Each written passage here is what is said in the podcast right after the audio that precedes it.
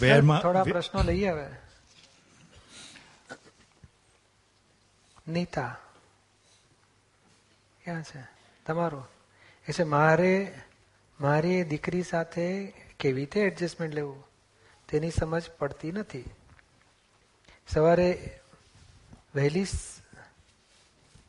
મારે સવારે વહેલી સવારે મારે કામે જવાનું હોય અને દીકરીને મોડે સુધી સુવાની ટેવ હોવાથી તે વહેલી ઉઠી શકતી નથી અને મારે અથડામણ થતી રહે છે. હું ઘણી થાકી ગઈ છું. કેટલા વર્ષની દીકરી છે? સોળ વર્ષની. તમારે બારણું બંધ કરીને જતા રહેવાનું. એને સૂતી હોય એને મેળે એને એલાર્મ આપી દેવાનું કે જો મેળે તારે ટાઈમે ઉઠી જજે. એક પંદર દાડા પ્રયોગ કરી જુઓ. તમે ઉઠાડવાનું બંધ કરો. એને પૂછી જો હું તને ઉઠાડું તો ઉઠીશ કે તું જાતે ઉઠી જઈશ? નહીં હું જાતે ઉઠી જઈશ. ઓકે. એટલે આપણે પછી પતી ગઈ સહી કરી દીધી એણે. પછી એલાર્મ તને સરસ આપી દઉં છું. એલાર્મ આપી દેવાનું ક્લોક હોય છે ને બધા? એ નથી વાપરતી અલાર્મ હે? એ પોતે કે હું માય તે ઉઠી જઈશ પછી પછી તમારે ચિંતા નહીં કરવાની. તમારો ટાઈમ છે એટલે કામે જતા રહો એક. ચાર દાડા જતા રહો ને એની મેળે એને ખબર પડશે મારું મોડું થયું ઓફિસ મારે સ્કૂલમાં ના જવાયું. રજા હોય ને ત્યારે પછી કેમ ભૂલી ગઈ? શું ફરક પડે તમને એ ઉઠી ના હોય તો? પછી મોડા રાતના મોડી સુવા જાય. તો જવા દો ને હવે આવું જોઈએ એને ભણે છે ને આખી જિંદગી તો પછી. આખું વર્ષ ભણશે તો હમણાં રજામાં જ મોડી ઉઠે છે ને. તો મૂકો ને હવે આપણે શું કામ પકડો પકડો છે? એને છે ને ધીમેકથી રજાઈ ઉડાડી તો સુઈ જાય આરામથી હા. ના સાચું કહું છું. આ ડિમ્પલને પૂછી જો ધીરુભાઈ શું કરતા હતા? હા એને મોડેથી ઉઠવાની ટેવ. કે રાત્રે બે વાગ્યા સુધી કામ કરવું હોય એને બધું. તો રોજ રાતના મોડા તો રોજ કરે એ તો એનું જુદું. જો અત્યારે ઇન્ડિયામાં કેટલા વાગ્યા હોય? તો કે આપણે અહીંયા સવારના સાત વાગે તો ઇન્ડિયામાં બાર વાગ્યા હોય. બરાબર? તો હું શું સમજુ કે ભાઈ બાર વાગે ઉઠતો હોય તો સમજ લંડનના સાત વાગે લંડનનો પેસેન્જર લાગે છે. તું કરીને એડજસ્ટમેન્ટ લઈને સુઈ જાઓ શું કરવાનું આપણે? તમારી અપેક્ષા પ્રમાણે એને ફરવું જોઈએ એવો કાયદો નથી. આપણે કે સૂર્ય અમારે સાત વાગે હોય તો લંડનમાં કેમ બાર વાગે ઉગ્યો? તો કે ના એના ટાઈમ પ્રમાણે નહીં એ બધું દરેક જગ્યાએ જુદું જુદું હોય. આપણે એને છે ને છોડી દેવાનું. આપણે એવું જોઈએ આ છોકરા યંગસ્ટરમાં છે ને રાત પડે તેમ હાઈપર થાય એનું મશીન હા. હા આપણે એડજસ્ટ થઈ જવાનું આપણામાં જવાનું કે ભાઈ ત્યાંના પેસેન્જર છે. ના કશું નહીં એને કશું ના થાય. એવું જ હોય. આપણે એને એટલું જ ભણવામાં મને ઓછા માર્ક નહીં ચાલે. બીજું ગર્લફ્રેન્ડ બોયફ્રેન્ડ તોફાન નહીં કરવાનું. અને દારૂ, મીઠ કશું પાર્ટી બાર્ટી ત્રણ, એ બે ત્રણ જ આઈટમ પકડી રાખવાની. બાકી બીજી બધી તું મોડી ઉઠે છે સિરિયલ જ ખાય છે, આ ભાખરી શાક ખાતી નથી કશું કચકચ નહીં કરવાનું. એનું જે ફૂડ ખાવું હોય તે ખાવા દો આપણે બે ત્રણ આઈટમ સાચવી હોય ને ગર્લફ્રેન્ડ બોયફ્રેન્ડ ના જોઈએ એના પાર્ટી બાર્ટી ના જોઈએ ને, ભણવામાં સારું જોઈએ, બહુ થઈ ગયું. એટલું કહીએ ને એટલે પછી એને યાદ જ કે મારે ત્રણ જ આઈટમ વાંચવાની છે. બાકી આરામથી મોડી ઉઠવાનું સિરિયલ ને દૂધ ખાવાનું, પછી બપોરે કેક ને ચા ને કેક ખાવાની, એ બધું જે કરવું હોય તો કરવા દેવાનું. તમે ચિંતા ના કરશો. તો એનું વજન વધતું હશે, બોલો.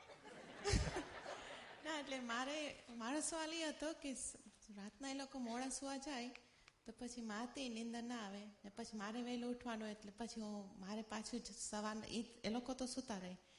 પછી આપણે પાછા શું થાય? આપણે જો આ બેન ચલાવવું પડશે. તમારે શું કરવાનું? એને સૂતી મૂકીને જતા રહેવાનું. તમે ધારો કે સૂતી મૂકીને જાઓ તો બારણા લોક કરવું પડે કે તમે બહારથી લોક કરીને જઈ શકો. કરીને જઈ શકો ને? બસ તો ચાલે. ઇન્ડિયામાં તો પેલું સ્ટોપર મારવી પડે અંદરથી. એટલે પછી અમે તો શું કરેલું નક્કી? એ સ્ટોપર મારવાને સ્ટોપરો કાઢી નાખો અને પેલા લેચકી નાખી દેવાના. એટલે બારણું ખેંચે એટલે અંદરથી બંધ થઈ જાય. એને સુવા દેવાનું ઉઠાડવાનું નહીં. ફાવશે? એડજસ્ટમેન્ટ બોલો. હવે એને સુધારવું, એ એડજસ્ટમેન્ટ તમે એવું એડજસ્ટમેન્ટ આપો કે એનો ફેરફાર થાય. હું એડજસ્ટ થવા તૈયાર નથી. એનામાં એડજસ્ટમેન્ટ નહીં. તમારે તમારી પ્રકૃતિને પડતી મૂકવી પડશે. એડજસ્ટમેન્ટ લઈ લેવાનું. અને એને બે જ વસ્તુ કે બે ત્રણ વસ્તુ. બે રાત્રે તો કોઈ ખરાબ ફિલ્મ ફિલ્મ ના જોઈશ અમુક અમુક ના જોઈશ બધું બે ત્રણ ચેતવણી આપીને સુઈ જવાનું. તમારે બે રૂમો છે ને? તો બીજી રૂમમાં જઈને સુઈ જાઓ ઓઢીને એ એ પૈણશે ને, પછી એનો ધણી એને સુધારશે ને, એ ભાઈ એની ધણી સુધારશે. તમારે છોડી દેવાની. આપણી ભૂલથી આપણે થાકી જઈએ છીએ. એ મોડી ઉઠે એટલે નહીં. આપણે હજુ સૂતી છે. પાછો ફોન કરે. બેટા, તું ઉઠી કે નહીં? મમ્મી, તું જાને હવે કામે કર. શું કામ તમે ટેન્શન વરો છો? તમે વરેલું દુઃખ છે. આ છોકરી મોકલેલું દુઃખ નથી. હવે શું કરશો કાલથી? જો એને શું કહું, તમે સમજી જાઓ પાછું. ચા કેવી રીતે બનાવવાની રીત હોય ને છોકરા જોડે એડજસ્ટમેન્ટ કેવી રીતે કરવાની રીત બતાડું છું. એ મોડી ઉઠે ને કે બેટ, કશો વાંધો નહીં બેટા. તારી મળે ઉઠજે, બધું તૈયાર છે અંદર ખાઈ લેજે. અને એને ઓઢાડીને પછી જતા રહેવાનું આપણે. એ ભણે છે ત્યારે તો વહેલી ઉઠતી હશે ને. ફક્ત રજામાં જ મોડી ઉઠે ને. બસ, આ તો કઈ મોટો ગુનો કહેવાય એનો. પણ આપણે જ્યારે રજા ના હોય તો સ્કૂલે હોય તો સુવાનું રોજ મોડું રાતના જે કરવું એને કરે. તારે સ્કૂલે પહોંચવાનો ટાઈમ હે. અમારે કઈ પછી પડી નથી. આ દેહ છે ને એની મેળે જરૂરિયાતનું ઊંઘી લેશે તમે શું કામ ચિંતા કરો છો? માદી પડશે. નહીં માદી તમે ચિંતા કરનાર માદો પડી જાય. એ મોડા ઉઠનાર નહીં માદા પડે. અથવા વહેલા ઉઠીને રાત્રે મોડા સુતે તોય માદા નહીં પડે. માંદી પડી? મોડી ઉઠવાથી? મોડી સુવાથી? હા એમ શરીર દુખતું હોય. દુખે એ તો એને જોવાનું છે. આપણે કે બેટા તું વહેલી સુઈ જાય તો શરીર ઓછું દુખશે. આપણે નોટિસ બોર્ડ થવું. પાટિયા હોય છે ને પાટિયા પ્રમાણે ચાલવું કે ના પાડવું એની છૂટ. આગ્રહ નહીં પકડવાનો. ફાવશે તમારે સુખી થવું હોય તો? હા મારે તો કરવાનું છે ને હા તમે કહો હું બહુ થાકી જાઉં છું. એ થાકી જવાનું મટાડવું હોય તો આટલું કરો. ઓફિસથી ફોન કરો છો એને? લ્યો. ઉઠી કે એની તપાસ કરવા માટે. પછી દુખી થાવ ને તમે. રોજ મારે એને પૂછવાનું કે ઉઠી ખાધું? બસ. ના તમે ના તમે ના એને પૂછો કે હું તને નહીં પૂછો તો શું કરીશ બેટા? તું નહીં ઉઠે? તારી સવાર પડશે. એક ભાઈ તો માનતો હતો કે મારો કુકડો બોલે ને તો સવાર પડે ગામમાં. આપણે મને હું ઉઠાડું તો જ ઉઠે નહીં તો તો બિચારીને ત્રણ વાગી જાય કે છે. તો પછી શું તો એ ભાઈ કુકડો લઈને બીજે કામ જતો રહ્યો. અને આખા ગામ કાલે જોજો, તમારા ગામમાં સવાર નહીં પડે કે છે. પછી તો લઈને ગયો. પછી બે, ત્રણ દિવસ પછી આવે ને, તમારા ગામમાં સવાર પડી હતી, તો કે બહુ સારી રીતે પડી હતી. શું વાત કરો છો? કેવી રીતે બની શકે મારો કુકડો બોલ્યો જ નહોતો ને? પછી કે આ ખબર નહીં કેવી રીતે ચાલતું હશે? મારે મારો કુકડો બોલે ત્યારે સવાર પડતી હોય છે. પછી એને શંકા હજુ સમાધાન થયું નથી ભાઈને. પણ તમે સમજાવો ને, તમે ના ઉઠાડો તો ઉઠશે. તમે ત્રણ દિવસ જુઓ. પછી તમે એમની મેળે તમે ઘરે ફોન ના કરશો. તમે સાંજે તપાસ કરશો તો બોલો બપોરે ઉઠી ગઈ પૂછ્યું પૂછો ને તમે. કેટલા? મમ્મી હું સાડા આઠે તો ઉઠી ગઈ હતી. હે? પછી તે ખાધું નહીં? મારા કયા વગર? તો ના મેં ખાઈ લીધું. હા હું નથી ખાતું મેં નહોતું કહ્યું તોય તે ખાઈ લીધું. હા તો એની મેળે ખાઈ છે કે છે? તમને અનુભવ થશે. પછી મને શંકા જાય શું? સાચું કહે છે શંકા જાય ઓ શંકા જાય. ના, પણ એ તો ત્રણ દિવસમાં ખબર પડશે ને. એ ચક્કર આવીને પડે એટલે આપણને ખબર પડે, નહીં ખાતું એ બીજા જૂઠું બોલે છે. હા તો મેં તાકાત, તમે ઘોડાની પેટ ફરતી હોય. એટલે આપણે શંકા રાખવાનું રહ્યું જ નહીં. સમજાયું તમને? આપણો મોહ વધારે પડતો છે. ઓવર એટેન્શન પછી કંટાળી જાય છોકરા. પછી મમ્મીનો પ્રેમ જ નથી. એની કરતા પેલો બોય કેટલો મને પ્રેમ કરે છે. પછી એવું થાય બેન. તમે જાતે જ અહીં દુઃખ આપો છો એટલે બીજા એને સુખ આપનારા લાગશે. પછી તમે વધારે દુઃખી થશો. સમજાય ને? એટલે પ્રેમથી લો, એને એને હોય અત્યારે આ આવડું નાનું છોકરું, હું એક ઘરે ગયેલો, આવડું નાનું બાબલું હતું, હજુ પંદર બે વીકનું હતું. તો બોલો, પંદર, અઢાર, વીસ વીસ કલાક ઊંઘે તો આપણે શું કરવું એને? હું પૂછું, કેટલા કલાક ઊંઘે? તો વીસથી એકવીસ કલાક ઊંઘે છે. તો, આ તો કઈ માણસ તો ના, એનું એવું જ હોય, નાના બાળકો ઊંઘે. બધું બરોબર છે. તો કે એવું જ હોય.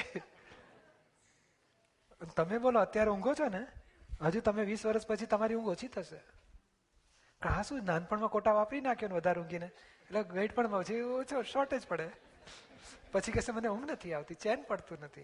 પછી રાત્રે ટીવી જોયા કરે, પછી થોડો આગો પાછો થયા કરે, લોકો ઘરના ઊંઘતા હોય બાપા આગા પાછા થતા હોય. એવું કુદરતી હોય બધું બેન. આપણે સમજવાનું કે નાના છોકરા યંગ હોય, સોળ વર્ષના એટલે થોડું ઊંઘશે, આઠ, નવ કલાક. ચા બા સિરિયલ કેક કેક બધું ખાશે. જય સચિદાનંદ પ્રતિભાષા. એડજસ્ટમેન્ટ પાછળ ભાવ શાંતિનો છે. તો મારો પ્રશ્ન એ છે કે તો ડરથી લેવું પડે કે કુદરતી લેવાય? કે જ્ઞાનથી લેવાય? એટલે ડરથી લેવું પડે, કુદરતી રીતે લેવાય કે જ્ઞાનથી લેવાય? એમાં શું ફરક? ઘણી વાર આપણે ડરને લીધે બધા એડજસ્ટમેન્ટ લેતા હોય કોઈને હોય. કુદરતી બક્ષિસ હોય એમ જેમ સૂઝની હોય એમ કે એ લોકો કુદરતી જ એડજસ્ટમેન્ટ સ્વભાવથી જ લેતા હોય. અને કોઈને જ્ઞાનથી. જ્ઞાનથી આપણે આ જ્ઞાન લીધા પછી. મૂળ જ્ઞાનથી જ લેવાતું હોય છે. અજ્ઞાનથી એડજસ્ટમેન્ટ લેવાતા નથી જ્ઞાનથી લેવાય છે. તે ગયા ભાવમાં જ્ઞાન સેટ કરેલું તો આ વખતે પ્રકૃતિ એવી સરસ થાય કે એડજસ્ટેબલ જ હોય. આજે જ્ઞાન ગોઠવીશું તો આજે પણ લેવાશે અને ભવિષ્યમાં પણ લેવાશે પણ જ્ઞાન જ સાચી સમજણ સાચું જ્ઞાન એડજસ્ટમેન્ટ લેવામાં હેલ્પફુલ થાય છે. ને આ નાના છોકરા હોય ને એકદમ નાનકડું પેલું ઘરમાં ઓછા પેલું જેકેટ કશું ના પહેરે પછી એમને એમ બહાર રમવા જતા રહે તમને થાય ને? બેટા ચિંતા થાય ને? બેટા માંદો પડીશ ઠંડી છે. કેમ તમને જ્ઞાન છે એને જ્ઞાન નથી. પછી એને તમે જેકેટ પહેરાવો પછી મોકલો તો એ રમે બહાર. મેં તો થોડી વારમાં સુરસુર કરતો પાછો આવ્યો મમ્મી બહુ ઠંડી લાગી ને મને કફ થઈ ગયો ને બધું થઈ જાય. ના પણ એટલે જ્ઞાન એટલે આ દાદાના જ્ઞાનને. ના વ્યવહાર જ્ઞાન પણ હોય એડજસ્ટમેન્ટનું વ્યવહાર જ્ઞાનથી ઠેઠ તત્વ જ્ઞાન સુધી બધા જ્ઞાન જ કહેવાય છે. તો એ વ્યવહાર જ્ઞાન એડજસ્ટમેન્ટ લેવા માટે હવે વ્યવહાર જ્ઞાનની જરૂર છે. હવે આ છોકરીને મોડી ઉઠે એમાં વ્યવહાર જ્ઞાનની જરૂર છે. એમાં કઈ આધ્યાત્મ જ્ઞાનની જરૂર નથી. ના પણ એ નેચરલી ઘણામાં હોય જ ને એવું વ્યવહાર જ્ઞાન. પૂર્વે અનુભવ લીધેલા છે કે આવું ગોઠવણી કરો તો બધાને શાંતિ થશે. એટલે મોટા કામમાં બધા કામમાં કે જે એડજસ્ટ લેતા હોય સ્પેશિયલી ઓફિસમાં કે બધી જગ્યાએ જોઈએ તો ઘણાને નેચરલી જે બક્ષિસ હોય. હા એટલે પૂર્વે અભ્યાસ કરેલો છે. અને આ ભાવમાં એડજસ્ટમેન્ટ થાય છે. અને પૂર્વે ના કર્યો તોય આ ભાવ પાંચ દસ વર્ષ પહેલા એને એક વખત જેકેટ વગર બહાર નીકળ્યો અને માદો પડે એટલે પછી એમ છે કે હું બહાર નીકળું તો જેકેટ પહેરીને જ નીકળવું પડે. એ તો માદા પડી જઈશું. એ કઈ બહુ મોટું એ અનુભવ થતા જાય ને તેમ તેમ એને સૂઝ પડતી જાય પછી. મુશ્કેલી પડે એટલે પછી સૂઝ પડે કેવી રીતે સોલ્યુશન લાવવું? સૂઝ પડે પછી અનુભવ થાય એટલે પછી એને નિયમ થઈ જાય ગોઠવણી થઈ જાય. એટલે આમાં ટૂંકી વાત આટલી છે ડરથી લેવું ને એ કંઈ બહુ ટકે નહીં. આપણે સમજણથી લેવા માંગીએ છીએ. અને આપણે ઠેઠ મોક્ષના હેતુ માટે એડજસ્ટમેન્ટ લેવા માંગીએ છીએ. આ જગતથી છૂટવું છે. જેમ તમે અહીંયા આયા કેમ્પસમાં તમને ખબર છે ને ચાર દાડા આપણે કાઢવાના છે. ટોટલ પાંચ દાડા કાઢવાના છે. તો પાંચમે દાડે તો અડધા દાડ પછી નીકળી જઈશું આપણે. તો અહીં પછી માણસો જોડે કચકચ કરો તમે? ના ના. તમે કે આમ કરો તમે આમ કરો અમારો નિયમ છે. હા ભાઈ. કારણ અહીંના નિયમ પાળવા પડે કે નહીં? બરાબર. એવું આ જગતના લોકો એ કે આમ રાખો. આપણે જો જગતના લોકોના નિયમ આપણને બતાડે છે. આપણે એ જગતમાં થોડી વાર માટે રહેવું છે તો એડજસ્ટમેન્ટ લો. પછી આપણે જતા રહેવું છે. આપણા ઘરે આપણે ગમે તે કરીશું પછી. કરાય કે નહીં? તમારા ઘરે આમ પહોળા થઈને સુતા હો તમે ત્રણ વાગે ચા બનાવો. કોઈ બૂમ પાડે અહીંયા? તો ચાર વાગ્યા પહેલા નહીં મળે ત્રણ વાગે નહીં માગવાની. તમારું ઘર એવું આપણું મોક્ષનું ઘર એ જુદું. પરમાનંદ સમાધિમાં અનંત- સુખમાં રહીશું. આ ત્યાં દેહમાં આવેલા છે દેહ કોકના બંધાયેલા છે વ્યવહારમાં. ઉકેલ લાવો ને આધીન રહીને. એટલે જ્ઞાનથી જાઓ. સાચી સમજણથી જાઓ. આપણા ધ્યેયપૂર્વક જાઓ. ડરથી એ ડર તો શું કે હમણાં પોલીસવાળા પોલીસવાળા જો ડરથી કરીએ છીએ ને. આ કાયદાઓ નહીં પોલીસ ટિકિટ આપી દે છે તો બધા કાયદા પાડે છે ને. હા. પણ આ ટિકિટના અહીંયા એ લોભનો છે હેતુ. કે મારું પૈસા જશે અથવા તમારી મને તમુક પોઈન્ટ મળી જશે તમારું મારું લાયસન્સ જતું રહેશે. તો કે એ ડરથી લોકો એડજસ્ટમેન્ટ લે જ છે. તો આપણે સંસારમાં ભટકવું પડશે વેર બંધાશે ચાર ગતિમાં રખડવું પડશે એવી સમજણ ગોઠવો અને મોક્ષે જવું છે છૂટવું છે એવી સમજણ ગોઠવો તો એડજસ્ટમેન્ટ બધા લેવાશે બરાબર. એટલે કુદરતી લેવાય ને એની પાછળ જ્ઞાનનું જ પૂર્વે જ્ઞાન હતું એના પરિણામે કુદરતી પ્રકૃતિ ઊભી થઈ. અને ડરથી લેવું ને એ એક જાતનું એ એક જાતનું જ્ઞાન જ છે. એને એમ છે કે આવા પરિણામ બગડશે માટે ડર લાગે છે ને માટે એટલે સાચી સમજણ સાચું જ્ઞાન તો બધાના ફાઉન્ડેશનમાં છે જ. પણ આ શું છે? બુદ્ધિપૂર્વક જાય છે કે ભાઈ આ પોલીસવાળા છે ને ઉપાધિ કરાવે એની કરતા એડજસ્ટ થાવ એ બુદ્ધિ ટેમ્પરરી સોલ્યુશન છે. અને અહીંયા આપણે મોક્ષના ધ્યેય સાથે કરીએ.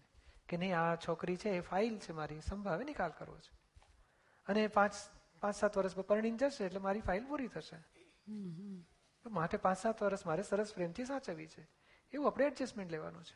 એટલે ઘણા ડરથી લઈએ એટલે તમે ગઈકાલે જે એક્ઝામ્પલ આપ્યું કે અમુક જણ સાથે લઈએ ને એ બોસ જતો રહીએ તો પછી એડજસ્ટ ના થાય. એટલે એ એક જાતની પોલ મારી કહેવાય ને કે કોઈના ડરથી ત્યારે લઈ લે એડજસ્ટમેન્ટ ને પછી બીજી વાર એવું જ સિચ્યુએશન આવે તો ત્યારે. સમજણનું કાયમ ટકશે.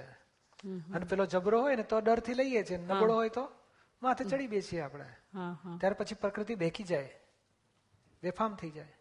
એટલે આપણે એની નાનું છોકરું પણ તો બેફામ થશો ને તો વેર બાંધશે. આ છોકરીને નથી ગમતું એવું કરે ને પરાણે વહેલી ઉઠ વહેલી ઉઠ એનો ભાવ બગડ્યા કરે. ભાવ બગડે ને એટલે સૂક્ષ્મમાં વેર બંધાય. અને વેર એટલે શું? એકબીજાને ના ગમે એવું થયા જ કરે. એકબીજાને દુઃખ થાય એવો વ્યવહાર બને એનું નામ વેર. એ કુદરતી બની જાય. માટે આપણે વેર બાંધવું નથી. આપણે આ જેવી ટિકિટ મળશે અહીં આપણી પોઈન્ટ નક્કી થઈ જશે આપણને પછી લાયસન્સ જપ્તીમાં જતું રહેશે. એવો ડર છે. અહીં આપણે સંસારમાં ભટકવું પડશે એવો ડર રાખવાનો છે. આપણો આત્મા પ્રગટ નહીં થાય આત્મશક્તિઓ વ્યક્ત નહીં થાય. અહંકારના અથડામણમાં આપણી આત્મશક્તિઓ રૂંધાઈ જશે. એ ડર શબ્દ કહો પણ એને જાગૃતિ કહેવાય છે. જય સચિદાન સમજાયું ને? તૃપ્તિ વ્યાસ જુદી જુદી પ્રકૃતિઓ અને ક્યારેક જિંદગીમાં ક્યારેય ન ધ્યાનમાં આવી હોય એવી પ્રકૃતિઓ સાથે ફાઇલનો નિકાલ કરવો છે એમ માનીને એડજસ્ટ થવાય. પણ અંદરથી મનને કે મનને મનનું કે બુદ્ધિનું સમાધાન નથી થતું. અને હંમેશા એકની એક જ અંદર ખટખટ ચાલ્યા કરે. એને સમજાવીએ કે તારે છૂટવું છે તો ઉકેલ લાવ, ત્યારે થોડી રાહત લાગે કે પણ વર્તનમાં જે રીતે જ્ઞાનથી આવી જવું જોઈએ તેવું બનતું નથી. તો કોઈ સરળ ઉપાય બતાવવા કૃપા કરશો જેથી ચીકણી ચીકણા કર્મોથી જલ્દી છૂટાય? ચીકણા કર્મો તો આપણે જ બાંધેલા છે ને? હા. તો કોઈનો શું દોષ? અને આપણને કોઈ ભેગું થાય તો ના સમજણ પડે કે ભાઈ આમ આખી કેમ ભેગી થઈ? ગોળ હતો આપણી પાસે એટલે. માટે આપણા કર્મોના આધારે આ નિમિત્ત છે. એ કર્મનું ફળ આપવામાં નિમિત્ત છે. જેમ આપણે દાખલો લઈએ ચોરી કરી હોય બહાર તો પોલીસવાળા પકડે જેલમાં આપણી પાસે કામ કરાવે છ મહિના. તો પોલીસવાળાનો દોષ કહેવાય? આપણે સમજીએ કે આપણને કેમ આવો ભેગો થયો? તમે કહો હું તો શાંતિથી રહેતી તેના આ વિચિત્ર માણસ મને કેમ ભેગો થયો? તો ચોરી કરી હતી. તો કે યસ તો પકડાયા. માટે હવે એના જે કાયદા એ બાંધીને પછી કામ કરાવે પથરા તોડાવે કે જે કરાવે બધું કરો.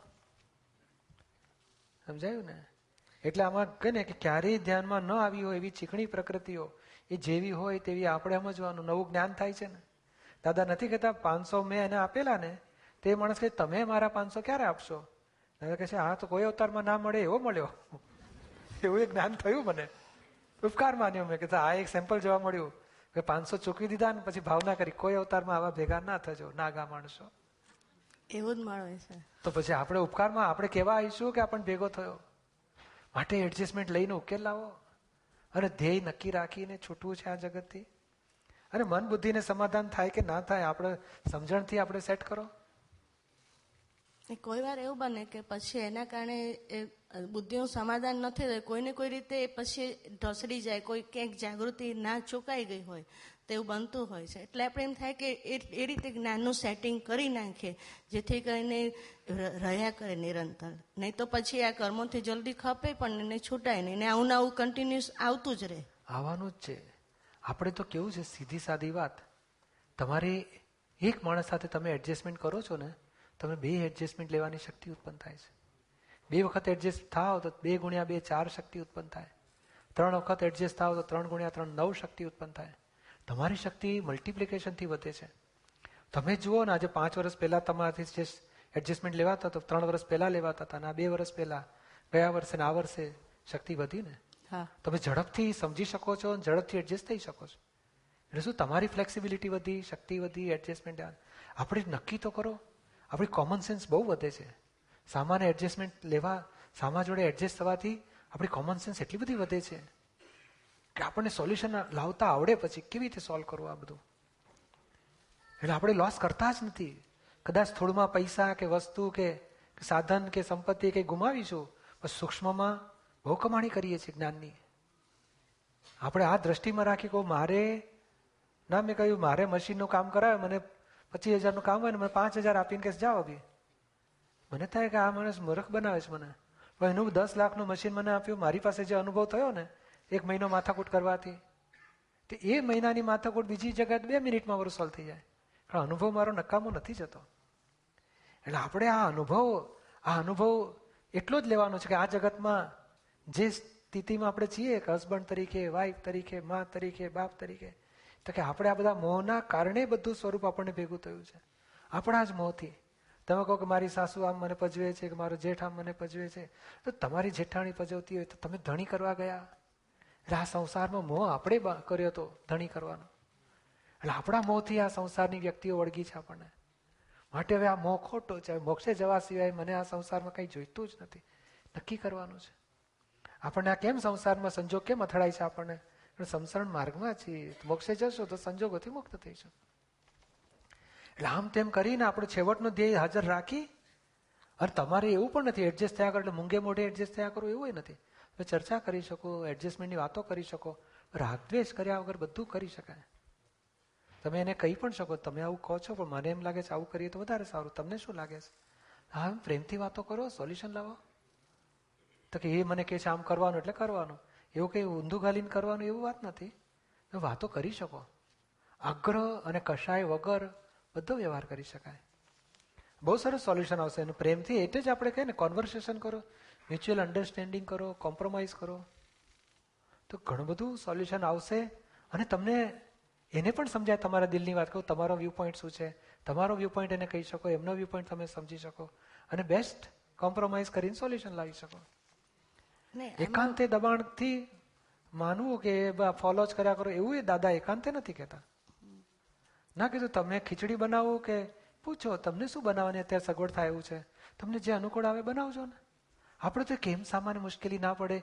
એવું એડજસ્ટમેન્ટ લેવા માંગે છે. અને આપણે સામાનું એડજસ્ટમેન્ટ લેતા કે તમને મુશ્કેલી ના પડે, એવું મારે એડજસ્ટમેન્ટ લે. તો એ આપણું ધ્યાન રાખે તમને મારાથી મુશ્કેલી ના પડવી તમે એક મહિના, બે મહિના પ્રયોગ તો કરી જુઓ. એક જ ધ્યેય કે મારે સામાન્ય મુશ્કેલી નથી પડવા દેવી. બધી રીતે એડજસ્ટ થવું છે.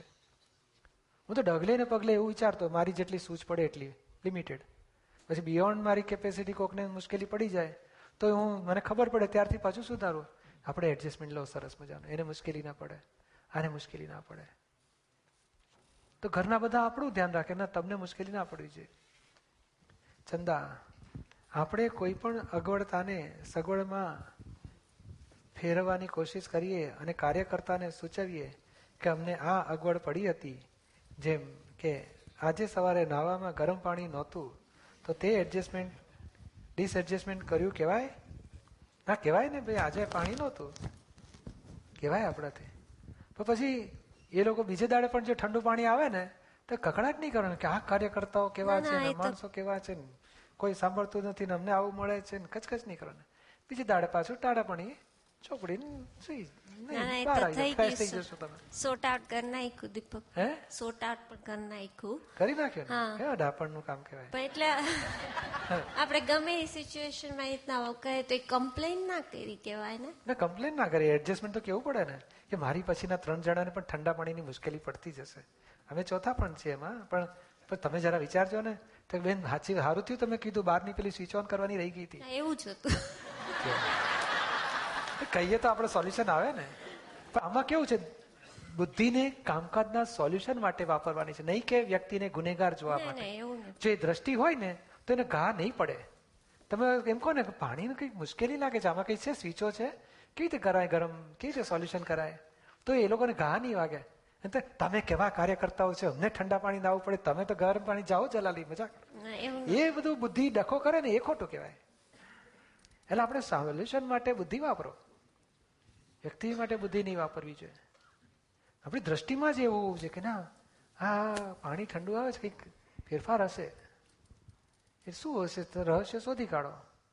પૂછાય, બે જણાને પૂછાય ખરું કે ભાઈ અહીંયા બીજેથી લેવા જવાનું છે કે ના? અહીંયા જ આવે તો કામમાં આવશે? એની કઈ સ્વીચો છે? કે પાછું બીજાને જો અડી જાવ તો બગડી જાય, બાજુવાળાને બંધ થઈ જાય. એટલે મને કહો સાચું શું છે? સોલ્યુશન લાવો એટલે ઉકેલ આવે એટલે આમાં ટૂંકી વાત છે, આમાં કઈ ડિસએડજસ્ટમેન્ટ ના કહેવાય. અને સિચ્યુએશનમાં કહેવાય આપણે, પણ ગુનેગાર દ્રષ્ટિથી નહીં. આમ દાદાગીરી પહેલાં કેટલાક તો જમાદારની જેમ આપણે કાર્યકર્તાને બોલાવે. એ આપણા જેવા સેવાર્થી છે. ખરેખર આપણા જેવા શિબિરાર્થી જ છે. આપણે જેમ પૈસા આપીને આવ્યા છે, એમ એ લોકોએ પૈસા આપીને આવ્યા છે. આપણે જેટલી સગવડતા ભોગવી શકે એમ એ લોકોએ ભોગવી શકે. એ લોકો એક એક્સ્ટ્રા કામ કરે છે, આપણને સેવા આપે છે. આપણે લઈએ છીએ સેવા. પણ એ લોકો કઈ નોકર નથી આપણા. અને આપણા કહે ને કે એ કોઈ પેઇડ માણસો નથી રાખેલા. આપણે સમજવું જોઈએ કે એ લોકો એક એક્સ્ટ્રા એક્ટિવિટી તરીકે આપણને હેલ્પ કરી રહ્યા છે. ઉલટાને આપણે કેમ કરીને આપણે એડજસ્ટમેન્ટ લેવાનું? કે તમને મુશ્કેલી નથી પડતી હું તમને કહું છું પ્લીઝ મને છે ને મુશ્કેલી પડે થોડું ઠંડુ પાણી આવે છે ને તો આનું કંઈ સોલ્યુશન થાય એવું છે? તમે ના હોય તો કશો વાંધો નહીં પણ તમને ઇન્ફોર્મ કરું છું. એક મિનિટ બે હું તપાસ કરીને કહું છું કે આ પાછળ સ્વિચ હોય છે ઓન કરવી પડશે. સારું સારું થેન્ક યુ પતી ગઈ વાત. ના એવી જ રીતના પ્રજયભાઈને ઘણા શાંતિથી લોકો કીધું તું ઘણા લોકો શું સમજે જાત્રા બાત્રામાં હોય છે ને આમ રોફ મારે. અમે આ બધા સેવાર્થીઓ સેવાર્થીની નોકરો ગણે એને. અને પોતાની સાહેબની જેમ ફરે. પછી ઘાટા ઘાટી કરે. કચકચ કરે. પૈસા માટે આર્ગ્યુમેન્ટો કરે. અને પછી કહેશે આપણને ઓળખ? હું જૂનો મહાત્મા છું. અરે ભાઈ બરોબર છે. કેટલાક તો હું ટ્રસ્ટી છું. હું સંગપતિ એવું બધી બોલી નાખે. એ બધું ના બોલાય આપણા. બોલી નાખતા હતા એવા. ના એટલે શાંતિથી જ પ્રજયભાઈને કીધું કે પ્રજયભાઈ અમારે પાણી નહોતું આવતું. અને પાંચ મિનિટમાં તો આવીને કંઈક ખબર નહીં લીવરમાં કંઈક કંઈક કંઈક કરવાનું હતું તરત થઈ ગયું સોટા બહુ સારું કર્યું એવું જ કહેવાનું એમ કહેવાય તો ઇટ એ ને? કહેવાય કહેવાય. ડિસએડજસ્ટમેન્ટ તો ક્યારે કહેવાય? બીજાને ભૂલો કાઢો તો ડિસએડજસ્ટમેન્ટ ઉભું થાય. ભૂલ ના કાઢવી જોઈએ આપણે. અને આપણા જેવા જ છે ને આપણી ભૂલ નથી થતી ઘરમાં. બહુ થાય છે. મેં પેલી મમ્મીને બૂમ પાડી. મમ્મી તમારી માટે કશું બનાવ્યું નહીં કે મૂક્યું જ નહીં. અરે બેટા, તાર મૂક્યું છે? જો પેલા કુકરમાં હશે ને, પેલી બાજુ પડ્યો છે કુકર. હા, મને ખબર જ નહીં ને. તો પેલી બધી મહેનત કરી હોય, પણ એને ઇન્ફોર્મ ના કર્યું હોય. એટલે શું કરે છે? ઘરમાં તો હવે સ્ટીકરો મૂકે છે. પેલા, હોય ને ચેટાડેલા કે કુકરમાં વસ્તુ મૂકી છે તમે લઈને ખાઈ લેજો. પછી કુકર બે જગ્યાએ ચોંટાડે એક તો અરીસા પર ચોંટાડે બાથરૂમના અને પછી પેલા કુકર પાસે ચોંટાડે, કે આની અંદર છે. કે ખુલ્લું રાખીશ તો ઠંડુ થશે ગરમ. હા એડજસ્ટમેન્ટ કેવા, કરવા પડે બેન. કરો છો ને થોડા થોડા. હા, જો, આવડે જ છે બધાને તો. આપણે થોડું સામાયિક કરીએ પંદરેક મિનિટ માટે. કારણ શું છે કે આપણે આ હોમવર્ક ખરેખર તો કલાક કરવું જોઈએ, પણ આપણે પછી બાકીનું તમે ઘરે કરજો. આગળ પાછળ ટાઈમ મળશે ને. આપણે ના કીધું અઢી ને અઢી પાંચ કલાક આપણે છીએ. બાકીના તો કેટલા કલાક થાય? ઓગણીસ કલાક આપણી પાસે છે સામાયિક કરવાનો. બે કલાક રાત્રે બીજો સત્સંગ ભક્તિ એટલે બીજા સત્તર કલાક તો છે જ. સત્તર કલાકમાં અડધો કલાક કલાક કાઢજો. કે જે જે આપણી ચીકણી ફાઇલોમાં આપણે કેવી રીતે એડજસ્ટમેન્ટ લેવા, આપણી ક્યાં ભૂલ થાય છે, આપણે ના આમાં બધા વાક્યો મેળવ્યા ને બધા? ફરી વાંચી લેજો, આ ચોપડી ખોલીને વાંચવાની છૂટ છે, શું? એના હાથમાં સત્તા જ નથી, એના હાથમાં સત્તા માનેલી એ આવું જ જાણી જોઈને કરશે. પછી કહે ને કે તારી વાત ખરી છે, આપણે બોલતા જ નથી. હું જ સાચો છું, હંમેશા બોલતા હોઈએ છીએ. આપણે એને વશ થઈને ખાઈ લેવું, એને બદલે આપણે એને વશ કરીને ધાર્યું કરતા હોઈએ છીએ, પછી આપણે ડીફડાવતા હોઈએ છીએ. તમને અનુકૂળ આવે એ જિંદગીમાં આપણે બોલ્યા જ નથી. એ બધી આપણી ભૂલો શોધો. અને દાદા કે છે ને કે સારા ઉપર રાગ ને ખરાબ ઉપર દ્વેષ કરી નાખે છે. ખરાબ ઉપર વિતરાગ રહેતા નથી, આપણે ભૂલ કરીએ છીએ. પછી કોઈને ખોટો કેવો એ ભૂલ છે, એના વ્યૂ પોઈન્ટથી સાચો જ હોય છે. અને મોહ, એના એના મોહ પૂરો કરવા માટે એને એ ગમતું હોય. આપણને જુદો જાતનો મોહ હોય. તો બે અહંકાર ટકરાય છે. જગતને ફેરવવાની કોઈની સત્તા જ નથી. આ બધા વાક્યો ફરીથી અંડરલાઈન કરી રાખવાના આપણી બુકમાં અથવા ડાયરીમાં લખી રાખવાના. અને આ સિદ્ધાંતના વાક્યો પકડીને એ સામો ડિસએડજસ્ટમેન્ટ થયા જ કરશે. અને આપણે એને એડજસ્ટ થયા કરીશું, તો આપણે સંસારની બહાર નીકળી જઈશું. તો આ બધા જ વાક્યો સામાયિકમાં લેવા માંગીએ છીએ. કે આપણે અત્યારે આટલું છ પાના સુધી વાંચ્યું. પણ આપણે એવું એડજસ્ટમેન્ટ લેવા માંગીએ છીએ કે એમાં જ્ઞાનની પાંચ આજ્ઞા આવી જાય અને પાંચ આજ્ઞામાં ખરેખર જોઈએ ને તો પાંચ આજ્ઞાના બધા શબ્દો આવી જાય છે ઘણી બધી રીતે કે બન્યું એ વ્યવસ્થિત એ વાક્ય આવી જાય છે. સંભાવે એટલે રાગદ્વેષ વગર વ્યવહારનો નિકાલ કરો એટલે ફાઇલનો સંભાવે નિકાલ કરો આવી ગયો. પછી તમે શુદ્ધાત્મા છો, ધણી નથી કે માં નથી કે વાઈફ નથી, તમે આત્મા છો એ જ્ઞાનમાં રહી અને વ્યવહારનો ઉકેલ આવે એટલે પહેલી બે આજ્ઞા પણ આવી જાય છે. અને પાંચમી આજ્ઞા સત્સંગની વાણીમાં છે એટલે પાંચમી આજ્ઞા આવી ગઈ. બોલો પાંચે આજ્ઞા આમાં જોઈન્ટ થાય જ છે આપણા એડજસ્ટમેન્ટમાં એટલે ક્યાંય આપણે અધૂરું નથી કે આપણે કંઈક, દાદાનું આજ્ઞામાં નથી, આ એડજસ્ટ એવરીવેર કહીએ એટલે આજ્ઞા ચૂકીએ એવું નથી. આજ્ઞાને સપોર્ટ આપનારી જ આ એડિશનલ વસ્તુ છે એડજસ્ટ એવરીવેર બીજા શબ્દોમાં આજ્ઞાનું વધારે ફોડ એમાં આવી જાય છે. ટેકા, આજ્ઞાને ટેકો આપે છે આજ્ઞાને. એટલે આપણે જ્યાં જ્યાં નથી માફક આવતું, એક લિસ્ટ બનાવો. અને આવતીકાલથી કાગળ પેન લઈને આવજો શું? આપણે પેન પાર્ટી વગર, ચોપડી વગર સ્કૂલમાં આવીએ કે સ્કૂલમાં જઈએ છીએ? એવું ચાલતું હશે? એટલે લઈ આવવાનું. એ કોની કોની જોડે ડિસએડજસ્ટમેન્ટ થાય છે લખો લિસ્ટ બનાવો. કે મને નહીં, ઘણા, મને ઠંડી આવે ને એટલે બહુ કંટાળો આવે. મારા પગો દુખે આપણે ઠંડી જોડે ડિસએડજસ્ટમેન્ટ લખો. પછી મારો માસો આવે ને મારા ઘરમાં તમને બહુ ચીડ ચડે. એ માગ માગ જ કરે. પેલું લાવો પેલું લાવો. બિસ્કિટ લાવો, ચા બનાવો. મારી માટે આ કાઢો, પેલું કાઢો. અને બહુ ગુસ્સો આવે. તો કે, હા, ચલો લખો, માસા ફાઇલ નંબર અગિયાર. એવું લિસ્ટ બનાવવાનું. કોણ કોણ નથી ગમતું. પછી આપણે શું એડજસ્ટમેન્ટ કરીએ કે આપણે શાંતિ રહે? એ સુધરે કે ના સુધરે? શિયાળો સુધરે નહીં, જેકેટ પહેરીને ફરો. એવું હોય છે ને? એવા માણસો સુધરે નહીં. આપણે સમજણ ફરવી બે, સમજણ ફેરવી. સમજણ બદલી, સમજણનું એડજસ્ટમેન્ટ બદલો. આપણે માસા આવે તો આપણે પહેલેથી જ બિસ્કિટ લેશો, કેક બનાવી, તમારી માટે ખાસ લેશો.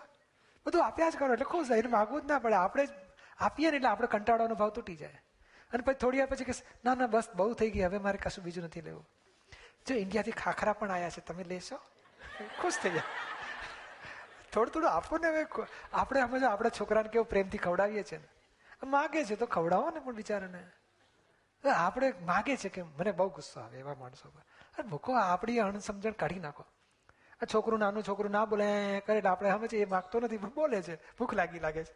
એ થાકી ગયો, એની પાસે એક જ સિગ્નલ હોય. એ કર્યા કરે. એટલે આપણે એ થઈ ગયો, થાકી ગયો છે. એને સોડાવો એ ભૂખ લાગી એટલે ખવડાવો. એ શું શું કર્યું છે સાફ કરો. બોલો, હવે એનું સિગ્નલ અમુક જ જાતના હોય છે ને. તો આપણે ત્યાં એમ નથી કહેતા, એ કેમ માગે છે? એને શું કામ આપવાનું? મૂકો ને હવે આપણા અભિપ્રાયો, આપણી આડાઈઓ છોડો ને. એ આડાઈ કરે છે એવું આપણે માનીએ છીએ. એ આપણી જ આડાઈ છે પાછી. એનું ધાર્યું કરે છે આપણી પાસે, માનીએ છીએ. એ આપણું જ ધાર્યું કરવાનું હોય છે રોગ. એટલે એવી રીતે આપણે એડજસ્ટમેન્ટ કયું લેવું કે જેથી કરીને આપણે એડજસ્ટ થઈએ? એવું સ્ટડી કરીશું આપણે. એટલે આજે ક્યાં ક્યાં પ્રોબ્લેમ આપણને થાય છે, કઈ કઈ સંજોગથી કે વ્યક્તિથી બેવ લઈશું આપણે. શુદ્ધાત્મા સિવાય સંયોગ સ્વરૂપ જ છે દરેક વ્યક્તિઓ પણ. આ જીવતા દેખાય છે ને આ માગે છે એવું દેખાય છે ને પેલો આવી પડેલા સંજોગ લાગીએ પણ બંને હરખું જ છે ક્વોલિટીમાં તો. કે આપણે અને પેપર વર્ક કરીશું ને થોડુંક લખવાનું તો બહુ સહેલું પડશે આપણે ક્યાં ક્યાં ડિસએડજસ્ટમેન્ટ થવાય છે, કયા કારણથી ડિસએડજસ્ટમેન્ટ લખીને કરો ને તોય ચાલે. કયા કારણથી ડિસએડજસ્ટમેન્ટ થાય છે? તો કે આપણી પ્રકૃતિમાં કઈ કઈ ઓપિનિયન્સ છે એક્સપેક્ટેશન્સ છે, આપણને શું શું આપણી ડિમાન્ડ છે, આપણું લખો. પછી એને જ્ઞાનથી સોલ્વ કરો. એ કયું જ્ઞાન ગોઠવી શકાય? તો આપણી પાસે પાંચ આજ્ઞા છે. ડબલ એ, ડબલ બી છે. પ્રાર્થના છે, પ્રતિક્રમણ છે, શક્તિ માગવાનું છે. એવા બધા સોલ્યુશન આપણે ધીમે ધીમે લાવવાના. તો એ સામાયિકમાં આપણે એ બધું કરવા માગીએ છીએ આપણે જે મિસ્ટેક આપણી થાય છે, કે જે હવે આ મમ્મી છે એની, છોકરી હવે કે હું હવે પોતે શું કરે છે પોતાની ભૂલ જોતી નથી. એ છોકરી મોડી ઉઠે છે. એ મારું માનતી નથી. હું એને દરેક વખતે પૂછું જવાબ આડાઈ આપે છે. તમે કઈ ભૂલો કરો છો? તમે સ્ટડી કરી કોઈ દાડો? કે આપણો શું આગ્રહ છે? આપણે એને શું ગમે છે? એમાં આપણે શું ફેરફાર કરી શકીએ? આપણા તરફની કઈ ભૂલ છે? એ આપણે સ્ટડી કરવા માંગીએ છીએ. હવે નીતાની શું ભૂલ છે તમે જોશો, પછી એ ભૂલને પાછા ફરશો તો તમારા વ્યવહારમાં સોલ્યુશન આવશે. એટલે સામાયિક એટલે શું? આપણાથી બીજાને દુઃખ થાય છે, અથવા બીજાના વ્યવહારથી આપણને ભોગવટ આવે છે. તો એમાં આપણે એવું કંઈક સોલ્યુશન લાવવા માંગીએ છીએ કે આપણાથી કોઈને દુઃખ ના થાય. અને કોઈના વ્યવહારથી આપણે દુઃખી ના થઈએ. એ અલ્ટિમેટ ગોલ છે આપણો. અને એમાં જે દુઃખ આવી પડે છે, કે દુઃખી થઈએ છીએ, કે દુઃખ અપાઈ જાય છે, એનું લિસ્ટ બનાવીને પછી જ્ઞાનથી સોલ્વ કરવા માંગીએ છીએ. પાંચ આજ્ઞા છે, પછી એડજસ્ટ એવરીવેર બન્યું તે ન્યાય, ભોગવે તેની ભૂલ, અથડામણ ટાળો બધા શબ્દો લઈએ છીએ. અને પછી નવ કલમોના શબ્દો લેવાય કે ભાઈ આ મારે ખાવાની ટેવ છે, તો મારે કોઈ પણ રસમાં લુપ્તપણું ના થાય, એવી શક્તિ આપો. તો મારે આ કચકચ માટે, રોજ મારે મીઠું ઓછું છે ને તીખું વધારે બનાવો ને કચકચ કરવી પડે છે. મારી જ ભૂલ છે. મને આ સમરસી ખોરાક લેવાય એ ભાવના કરીને છોડી દો, શક્તિ માગો. છઠ્ઠી કલમ બોલાય, પાંચમી કલમ બોલાય, વાણીના દોષ થતા હોય તો. અભાવ તિરસ્કાર રહેતો તો પાંચ, ચોથી કલમ બોલી બોલાય.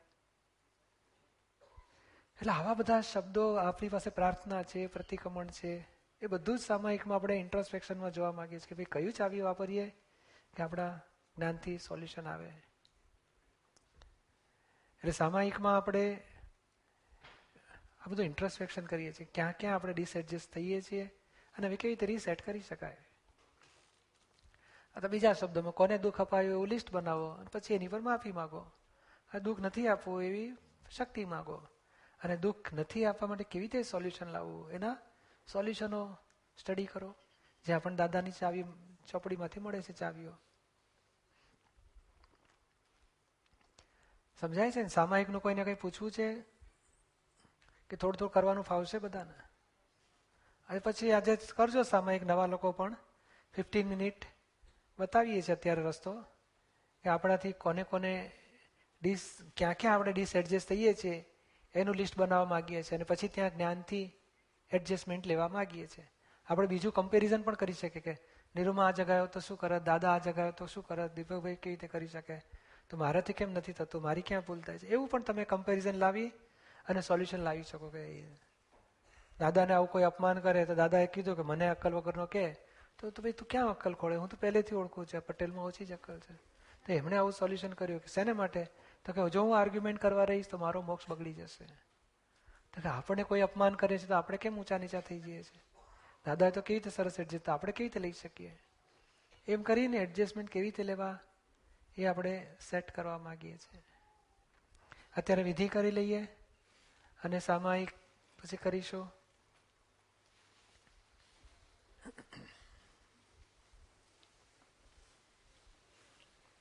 સામાયિકની વિધિ બોલાવીએ છીએ. આજે આપણે આ બાબતમાં લઈશું. ક્યાં ક્યાં, કઈ કઈ પરિસ્થિતિમાં આપણને ડિસએડજસ્ટમેન્ટ આપણે ડિસ્ટર્બ થઈએ છીએ એડજસ્ટમેન્ટ નથી લઈ શકતા, એનું લિસ્ટ બનાવવા માંગીએ છીએ. સામી વ્યક્તિને ગુનેગાર જોવા નથી માગતા આપણે. કોઈ સંજોગને ગુનેગાર જોવા માગતા નથી. આપણી, આપણને મુશ્કેલી પડી, આપણને એડજસ્ટમેન્ટ નથી લેવા આવડ્યું, માટે પડી છે. અને કઈ રીતે લઈ શકાય એનું સોલ્યુશન તપાસીએ, ચોપડીમાંથી શોધજો, દાદાની પાંચ આજ્ઞા ડબલ ડબલ બીથી શોધજો, અથવા પ્રાર્થના પ્રતિક્રમણથી પણ સોલ્યુશન લાવી શકો તમે. બોલો, હે દાદા ભગવાન, હે શ્રી સિમંદર સ્વામી પ્રભુ મને શુદ્ધ ઉપયોગ પૂર્વક જીવન વ્યવહારમાં જ્યાં જ્યાં ડિસએડજસ્ટમેન્ટ મારા થયા છે, એ વ્યક્તિઓ સાથે, પરિસ્થિતિઓ સાથે કે કોઈ પણ સંજોગ પ્રત્યે મને ડિસ્ટર્બન્સ ઊભું થયું છે. તેમાં ધ્યાને કરીને કેવી રીતે એડજસ્ટમેન્ટ લઈ શકાય? નિમિત્તને નિર્દોષ જોવાય? એવી જાગૃતિ સાથે સામાયિક કરવાની શક્તિઓ આપો.